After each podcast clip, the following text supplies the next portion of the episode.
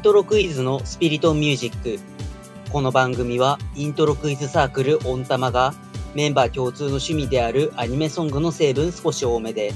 好きな曲やコンテンツの話、さらにはクイズの時に考えていることなどのトークを通して皆さんと一緒にクイズの世界を盛り上げようと奮闘していく番組です。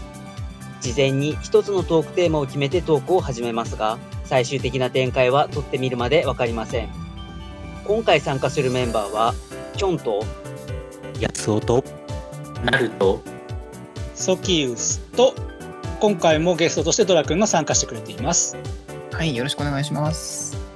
ドラくんが参加するゲスト会最後の回と今回はなります。でこの5人で今回はお送りします。というわけで前回前々回とスフィアとミュージックレインっていう特集会をやりまして安尾くんのそしてゲストで来てくれたドラくんのまあ人となりじゃないですけどもこういうのが好きなんだみたいなとかもちろんスフィアだったりミュージックレインに所属している方々の魅力みたいなのをお伝えできたかなっていうふうには思ってるんですがドラ君がゲストで参加してくれる最後の回なので、まあ、もっと自分の好きなものを語ってもらおうということで今回のトークテーマは今の推しを語ろう第2回でございます。以前推しを語ろうっていう企画をやったので、まあ、今回はそれに引き続き第2回あの収録からだいたい3ヶ月ぐらい経ちました。今推してるものは何だろうなっていうのをみんなに聞いていこうかなと思います。じゃあ、早速だけど、じゃあ、なるくんに聞いてみようかな。はい。なるくんの今の推しているコンテンツだったり、楽曲だったり、アーティストだったりっていうのは何がある？2000年代のアニメソングがすごいいいなって思ってまして、なんでその2000年代なのかな？ちょっとこれもあの前のスピリットミュージックの推し曲コーナーでも語ったんですけど、練馬大根ブラザーズのはい。マジアバありましたねという。まあ曲があるんですけど、まああれがこう、クイズの大会で出題されて、うん。突如こうドハマりしたという、まあ、謎アニメソングであるんですけどもなんかそこからなんか火がついて、まあ、アニメも見たんですけど、なんかこう2000年代の楽曲の雰囲気だったりあとそのアニメの世界観っていうのもちょっとネルバダイコブルザーに関しては結構カオスなアニメにはなってるんですけど。本当に当時は全然2000年代のアニメソングはもう全然聞いてなくて、まあ、たまにちょっとこう、うん。まあ、テレビで放送されてるのを見る程度だったんで、あんまりこう愛着っていうのはなかったんですけど、まうん。あ、そこからこう出発していろいろ聞いてって、例えばなんですけど、井上まりなさん、エナジーという曲があるんですけどほ、エナジー。うん。アニメ銀盤カレードスコープというアニメのエンディングですけども、これがこう、すごいなんかバラード調で、それでもってすごい聴いてて、すごい心にしみるあのいい曲だなってなってて、あのいつの曲なんだろうって調べたら2005年ってあって、あ、また2000年代だとなりまして、それはもう本当に偶然だったんだね。それで、まあ最近ですと、スプラッシュキャンディー深呼吸という曲があるんですけど、アニメ貧乏姉妹物語のオープニングテーマであるんですけあったな。ななんかちょっと懐かしいな、確かに。ど、もう本当にその感じですよね。アニメの概要も調べたんですけど、本当にあのこ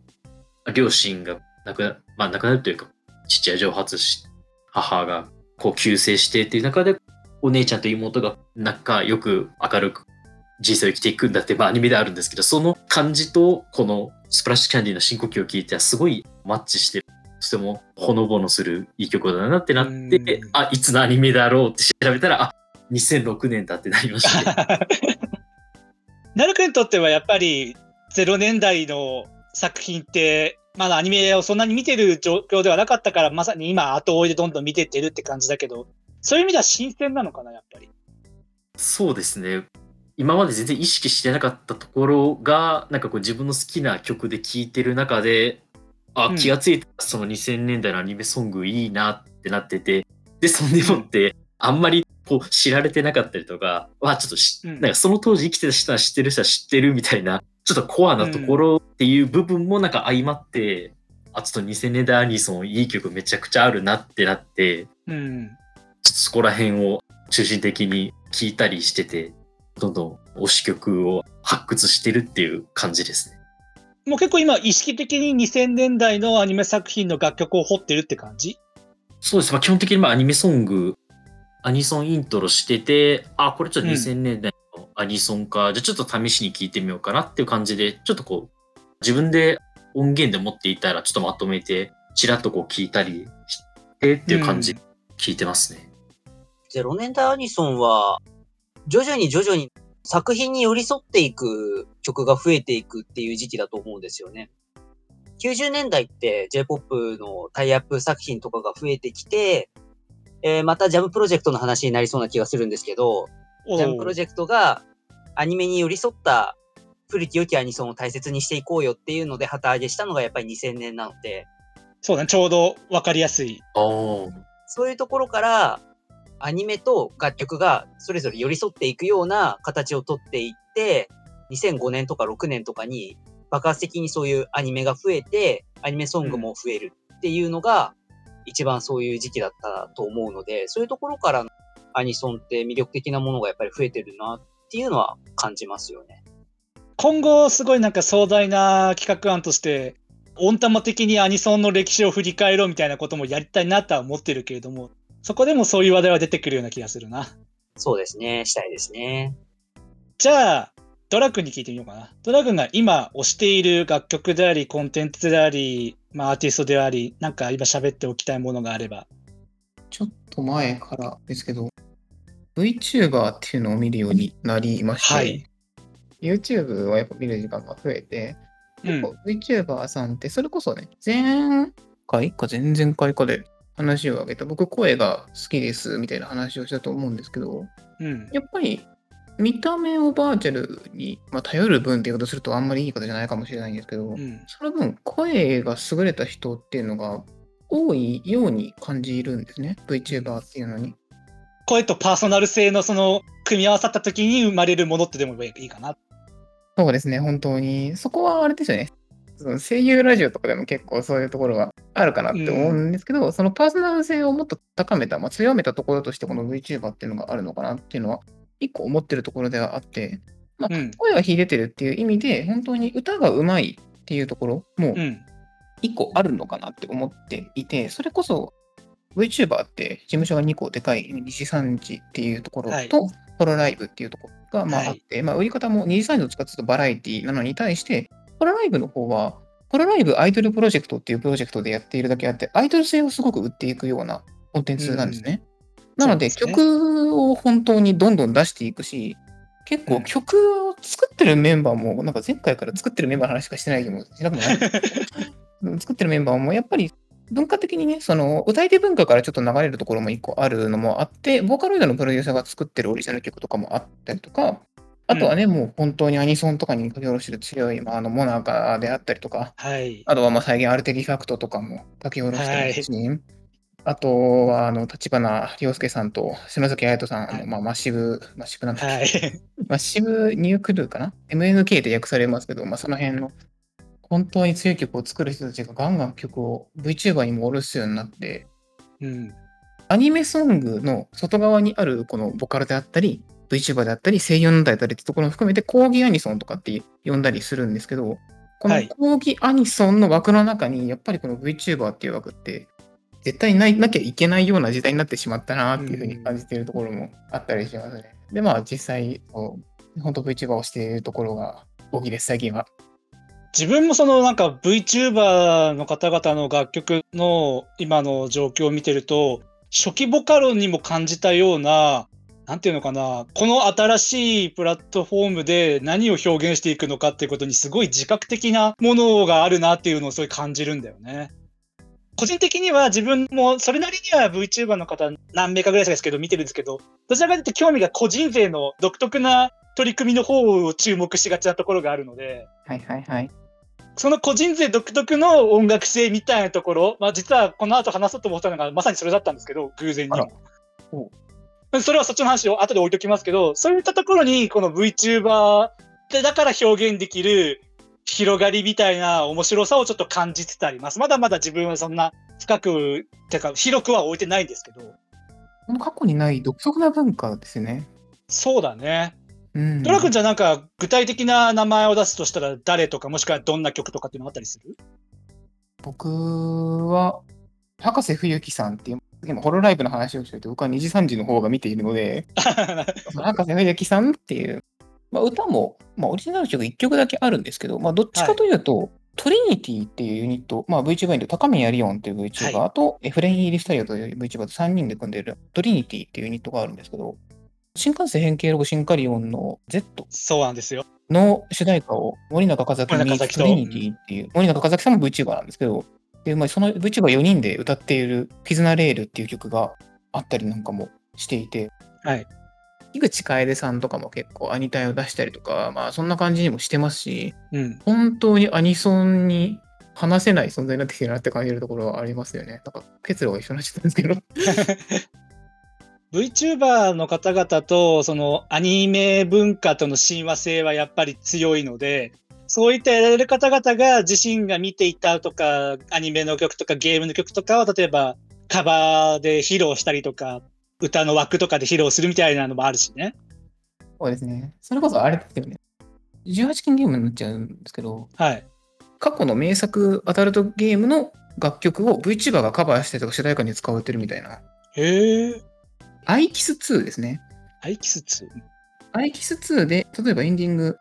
アレグレット空と君をホロライブのさくらみこさんが歌ってたりとか、うん。あとは同じく別のルートのエンディングテーマ、さくらんぼキッス、これもやっぱり人気ですけど、これ星尾マリンが歌ってたり、あとリーフチケットをあずきさんがカバーしたのが、それぞれエンディングに使われてますよみたいなうん、感じで、こんなところにも VTuber っていう感じが、僕はもうこれ見た時にすごい感じ。なかなかいろんなところに出てきますね、みたいな感じで。展開の仕方がね、過去に前例がないだけあって、どんなところにもいけるっていうのはやっぱ強みなのか感じるところはあるので、もうまあいい意味でかき回すうん。画材になってくれたらいいかなって僕は結構思ってたりはしてます。この番組ではまだあんまりそのバーチャル YouTuber の方々についての話をそこまでちゃんとできていなかったので、今回ドラ君がゲストに来るってことが分かったときに、やっぱりどっかでバーチャル YouTuber の話しようかなっていうのは実は考えてありました。ありがたいです。じゃあ続いてはキョンさんに振ってみよう。キョンさんの最近の推しは？VTuber の話が出てきましたけれど、自分は YouTuber の方を最近やっぱりよく見てるので、そちらの方面から紹介したいんですけど、うん。RAB っていう略されるんですけど、リアル秋葉ボーイズを紹はい介したいと思っています。リアル秋葉ボーイズっていうのがダンスチームなんですよね。2006年とか7年とかに結成されて、今8名で活動をされている方々でして、うん。鈴宮敦樹さん、ケイタンさん、ドラゴンさん、マロンさん、村富さんっていう5人で主に活動をしていて、2012年とかに、スタードラフト会議っていう番組に出て、一躍話題になった人たちなんですけど、そうだったっけか。スタードラフト会議だったっけかなんかオタクですごいダンス踊れる奴ら出てきたぞみたいんで、かなりバズった人たちなんですよ。で、それでいろいろそのままネット上とかでニコニコ動画とかで踊ってみたとかを投稿されてたんですけど、最近になって YouTube の方を動画上げてまして、最近になって新メンバーをオーディションで決めようっていうことになって、新たに3人入ってきたのが、ネスとトゥーシとゾマヤカじゃない、この3人が入ってきて、うん。その方々の踊るダンスがね、やっぱりすごく刺さってですね。つい体を動かしたくなるような、やっぱりリアルアキワボーイズっていう名前からしてなんとなくわかると思うんですけど、本当にオタクの格好をして、かっこよく曲を踊るみたいなところをコンセプトにしてるようなところがあって、そうだね。オタクのイメージっていうものをある種ステレオタイプ変えてさせた上で、それを表現の力で上回っていくみたいな感じとも言えばいいかな。はい、そういう感じですね。キョンさんにとってダンス動画で惹かれる部分ってどういうところなの？さっきもちょっと乗れるみたいな言い方をしてたけど。自分はそういうのにかっこよさを求めるところがあるので、ダンスのかっこよさで、彼らって結構元がブレイクダンスを基調にしてるところがあるんですよ。うん。なんで、ブレイクダンスの文化って、音ハメっていう文化があって、はい。その場で流れてる音楽に対して音を合わせに行く、振り付けを合わせに行くっていう文化があるんですよ、即興で。うん。そういう音ハメみたいなところを動画内でも大事にしてるなっていうのは感じられるので、そういう音ハメの気持ちよさ、振り付けと音が合ってるなっていうのを見つけるっていうのがすごく今好きですね。うん具体的にこの楽曲でのパフォーマンスがみたいなのでなんか紹介したいのがある？結構あるんですけど、うん。まあ、まず今一番リアルアキバボーイズで再生されてるのが、米津玄師さんのルーザルーザーの動画。うー。んルーザーを踊ってみたっていうのが今一番再生されてて、900万くらい再生されてますかね。うん。ルーザーもぜひ、ストーリー付きの動画になるので、ぜひ見ていただきたいところではあるんですけれども、うん。自分がまずおすすめしたい動画としては、かっこいいリアルアキバボーイズだったら、夜遊びの夜にかける。もう最近の動画だったらまずこれを見ていただきたいっていうところで、夜遊びの原曲を使って、その夜にかけるをフルで踊ってるんですけれども、もう誰もいない夜の秋葉原を使って、いろんなところで踊ってるんですよね。うん。すごく惹かれる動画になってるので、各々のメンバーの良さとかもすごくわかりやすい動画になってますし、とにかくかっこいいので見てほしいみたいな、そんなところ、うん。動画夜にかけるで、彼ら結構お茶目な面とかも垣間見えるんですけど、それが一番わかりやすいのが、オタクがメイクユーハッピーを踊ってみた。おお、20の。はい、メイクユーハッピーを踊ってみたっていうやつがあるんですけど、うん。やっぱりあれ可愛い系の楽曲じゃないですか。まあ、第一印象それを感じたろうね。当然可愛い系の楽曲なので、まあ、かっこいいとはちょっと離れてるところではありつつも、20の振り付けを意識してトレースもしつつ、自らのオリジナリティも出していくっていうところでの、リアルアキバボーイズの可愛さとかも垣間見える、そんな動画なので、やっぱりその辺はお勧めしておきたいかなっていうところですね。最近の動画だとそれです。うんうんうんうん。今、ドラ君が VTuber、バーチャル YouTuber で、キョンさんが YouTuber って偶然流れがそれ来たので、ちょっとその流れで私の話をしちゃおうかなと思うんですけど、さっきちょっとだけ予告的なことを言いましたが、自分がちょっと今回これの話したいなと思ったのは、もうちょっと広い意味でのネットミュージックシーンとでも言えばいいんですかね。そういう感じで最近聞いて、あ、よかったなって思った楽曲の話をしたくて、まずはもうバーチャル YouTuber、YouTuber とはまた違う意味での、本当に広い意味でのネットミュージックシーンって意味で、まず挙げたいのが、本当に今大人気の方ですけど、アドさんのギラギラという楽曲ですね。今年頭ぐらいだったかな、出た楽曲を最近弾きまして、あアドさんの中では私はこれが一番好きですね。もともとアドさんは、クジャさんが楽曲制作した金木犀だったかなの楽曲で出会って知って、好きすぎてイントロクイズの出題に出したこともあったりしたんですけど、それでアドさんと出会って、もちろんあの、うっせぇわがあったじゃないですか。で、うっせぇわがあった後に、ギラギラって曲があって、ちょっとギラギラ聴いていただければわかると思うんですけど、私が一番好きなのは、あの、サビの折り返しのところで、3連符の中でどんどん音が上がってって、ラブっていうところのサビの歌詞があるんですけど、そこで使われているメロディーの上がり方がすごく、なんか、あえて違和感がある音を間に挟んで、最後綺麗に落とすんですよね。その、あえてよくわかんない音って転調したのかなと思ったらそうじゃないみたいな仕掛け方っていうか、その仕掛けと、あとアドさんの歌い方はもちろん魅力の一つですけど、そこにすごくやられてしまって、割と最近聴いている楽曲ですね。で、さっきドラ君があの VTuber の話をしたので、次自分もバーチャルで活動しているシンガーの曲を紹介しようかなと思うんですけど、それが音楽のミュージックビデオを流すスペシャ TV とかっていうようなスペースシャワーがプロデュースしているバーチャルシンガーでメトロミューって方がいるんですけど、そのメトロミューが最近出したアルバムがすごくハマりまして、個人的な性癖じゃないけど、ポイントにぐさぐさ刺さるというか、それかけるバーチャル独特の性質をうまく使ってるなって私は感じたんですね。メトロミューっていう方は、まあ設定って言っちゃいますけど、設定としてまあ、彼女はシンガーソングライターとして活動してるんですけど、宇宙を漂いながら一人で楽曲を作っているシンガーソングライターっていう設定ってありますけど、やってるんですね。その設定のもと書かれるエレクトロポップと彼女のウィスパーな歌い方、声っていうのが、あ、これは本当にそのバーチャル的な設定と歌い方と音楽ジャンルがもう三乗になって送り出してるなっていうのをすごい感じたんですね。具体的な楽曲名で言うと、メロメログルーブの原曲と、あとは笹倉 UK さんがリミックスしたやつがアルバムの中に入ってるんですけど、ステラボックスで聴いてもらえると、メロメログルーブが最初の方にあって、ステラボックスのアルバムの最後の1個前でメロメログルーブのササクレさんのリミックスが入るんですよ。彼女自身がそのすごいウィスパーで、しかもエレクトロポップなんで、ずすっごい前の回で話したフィッシュマンズとは違う意味でのすごい浮遊感を感じるんですけど、ササクレさんのリミックスによってなんか地に足一瞬戻るみたいな。それで最後、エクレアグルーブっていう彼女のプロジェクト名に最後つながるアルバムの構成とかも含めて、最近すごくいいなって思ってます。そういう意味でバーチャルの YouTuber の楽曲をこういう視点で最近は聴いてます。なんか、薬師丸悦子さんがちょっと想起されるような感じのメロディー感ですね。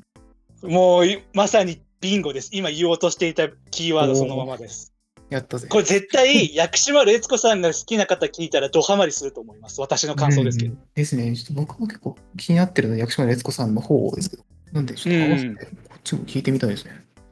また薬師丸悦子さんとは違う感じでの、ある意味バーチャルでの振り切った浮遊感みたいなところも含めて楽しめる今後の活躍がさらに気になるバーチャルのシンガーの方だなっていうのを紹介させていただきました。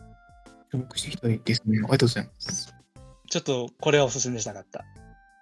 じゃあ最後に安尾くんにも聞いてみようかな。安尾くんに前2回でいろいろと語ってはもらったけど、はい、改めて今の知っているものの話を聞いてみようと思います。皆さんがその YouTube 界隈とかで言ってる中で、私はまあ相も変わらずこう、声優の楽曲とかをよく聞いてるんですけど、スフィアなり、前に挙げたダイアログなり、結構女性声優が主だったんですけど、うん。男性声優の方もですね、最近よく聞くようになってまして、うん。最近よく聞いてるのは、古川誠さん。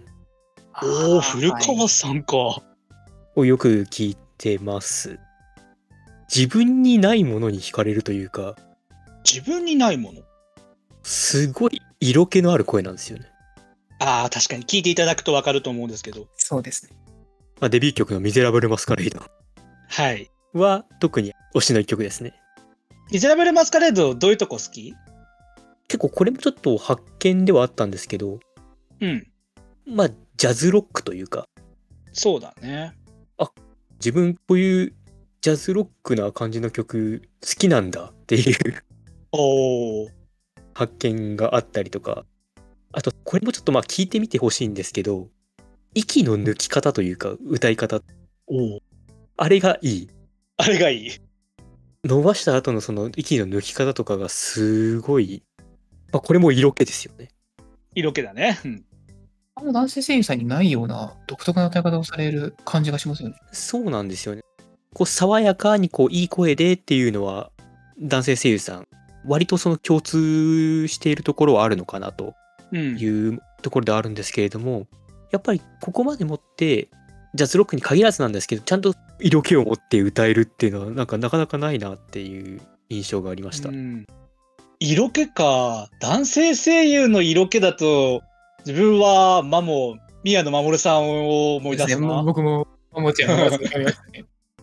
宮野さんもそうなんですけれどもやっぱりそのしっかりこう色気を出してくる古川さんの技術というか、うん、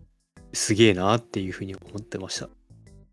今の話聞いて結構思ったのが、僕、あの、まあ、いろいろ聞き流してて、商売ロックっていうコンテンツで、はい。夜風のホライズはい、っていうところで、古川さんがボーカルやってるんですよね。はいはいはい。水のスカレルとかもちろん先に聞いた上でこれを聞いたんですけど、キャラと古川さんのその色気がうまくマッチしてるというか、僕、その商売ログそんな詳しくないので、深いところまで言うとちょっと、うん、あのガバがバレるんですけど、本当古川さんの良さを僕、商売ロックで言ったら結構女性声優が歌ってるイメージの方がすごく強かったので、うん。結構そういう意味でも常識を覆されて、この先も、この商売ロックの夜風のホライズンっていううんグループはちょっと注目したいなみたいに思ってたのを今ちょっと思い出してました。商売ロックといえばなるくんかなってやっぱり前の回のことも考えると思うけど、どうその夜風のホライズンに関してはなんか言いたいことがあれば。そのファイナルオピニオンって曲が、商売ロックマシュマイレッシュで、マシュマイレッシュが冤罪で一回捕まってしまうんですけど、うん。そこで、こう、実は他の人がやったまあ犯行なんだっていうのを、確か弁護士だったかななんかその役で、その風川さんが CV を当ててるキャラが出てくるんですけど、まあその時流れてて、確かにその時も聞いてて、ああ、めちゃくちゃいいなって思いましたね。うーん最近のその男性声優のソロデビューの動きっていうのがまた活発になってきてるなというのは確かに感じるね。それこそ本当に色気もそうだし、また違う音楽性の攻め方みたいなのもあるだろうし、自分は最近だと西山幸太郎さんの攻め方は個人的に刺さるなとかって思ったりしたけど。そっちはなかなかちょっと自分聞けてないんですけど、うん。今後こう聞いていきたい男性声優の一人なんですよね。西山さんのアルバムシティが良かったんだよねって話はちょっと長くなるからやめる。シティを、シティをね。そうなんですよね。というわけで、今回も皆さんにいろいろな推しのものを語ってもらいました。今回はもうなんかまた前回の推し語りとは違う観点でいろんなのが出せたかなと思います。今後も定期的に推し語り会っていうのをやっていく予定なので、次の推し語り会で果たしてどんな観点からみんなが曲を上げるのか、もちろん自分もどれにしようかって考えてますけど、そういうところはまた楽しみにしていただけたらなと思います。では、いつものコーナー参りましょう。この番組では毎回最後に見ないで今紹介したい一曲を持ち回りで語ってもらっています。今日は、なるくん、よろしくお願いいたします。では行きます。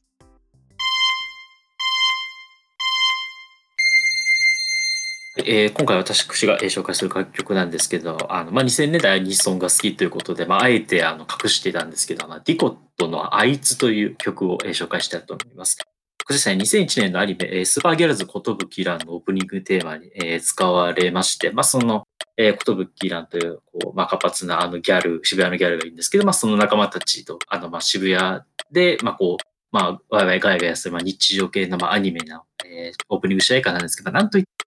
声があの独特なんですよね。もう本当にあの歌い出しからあのサビまであの、あの独特な感じの声があって、で、それが特に気になって、で、まあまたこう歌詞の中のまああいつというのがもう、これはもう誰なんだってちょっと哲学的な感じにもなったりして、で、本当にもう普段たり、あの、アニメ見てる時も、あの、本当あいつという曲がもう頭の中でヘビロテしますので、えーぜひこちらの方を聞いていただければと思います。あの、事前にアニメも見ていただければと思います。寿ランド話しないのかなって勝手に思ってたけど、ここでちょっと用意してました。なんかディコとパフィーミを感じるんだけど、気のせい。ああ、はい。本当活動期間が1年ぐらいしかなかったんですよ。そうだね。短かったね。いや、あいつ本当やばいですよ。そんなゼロデンダーアニソンとの出会いからまたなるくん的に語ってもらいました。というわけで、まあ、今回でトラくんゲスト会はここまででおしまいですが、参加してみてどうでした？いや、楽しかったです。正直、今3時間ぐらい収録してるんですけど、そんなに経った気がしていないですね。1時間ぐらいかなって 気持ちですね。ちょっとまた呼んでください。ちょっと、毎回でも来る気でいるので、ちょっ5人でいけるんじゃないか説が。と準レギュラーにしてください。マジで準レギュラーを狙っていきたいので、いやー、ありがたいですよ。ぜひお願いします。技術的なちゃんとした話からこういう自分の好きなものの紹介もしてくれて、ドラ君自身のまたパーソナル的なものも一緒に、まあ4回かけてですけど伝えられたらいいなっていうことは思います。ラジオ会をぜひやってください。なるほど、ラジオ会ですね。はい。それはちょっと今後のはい。案に入れときます。はい、お願いします。大丈夫ですかね先週は技術のことを真面目に語ってたのに、今週はちょっとバカじゃないこいつってなってないですか？結構怖いんですけど。いいじゃないですか。振り幅がちゃんと両分見せるのが。いやー、ぜひぜひお願いします、また。はい。今日は本当ありがとうございました。はい、ありがとうございました。ありがとうございました。ありがとうございました。ありがとうございました。では、エンディングです。この番組は水曜日と土曜日の夜7時の週2回プラスアルファで新しいエピソードを YouTube、Spotify、Apple Podcast、Google Podcast で配信しています。概要欄にはその回で話題に上がった曲の中で Spotify で解禁しているものをまとめたリストへのリンクを貼っています。そして各種ポッドキャスト媒体ではその回に関する簡単な振り返りや参考にした資料などを掲載しています。また YouTube や Twitter でのハッシュタグスピリットミュージックなどで皆様のコメントをお待ちしています。最後にもしこの番組が面白いなと思ってくださいましたら YouTube のチャンネル登録や高評価ボタン Twitter のフォローサブスクリプション登録などしていただけると幸いです。最後までここまで聞いているイントロクイズプレイヤーの皆さん私たちとコラボしたい方はお待ちしておりますのでお声掛けください。それではまた次回お会いいたしましょう。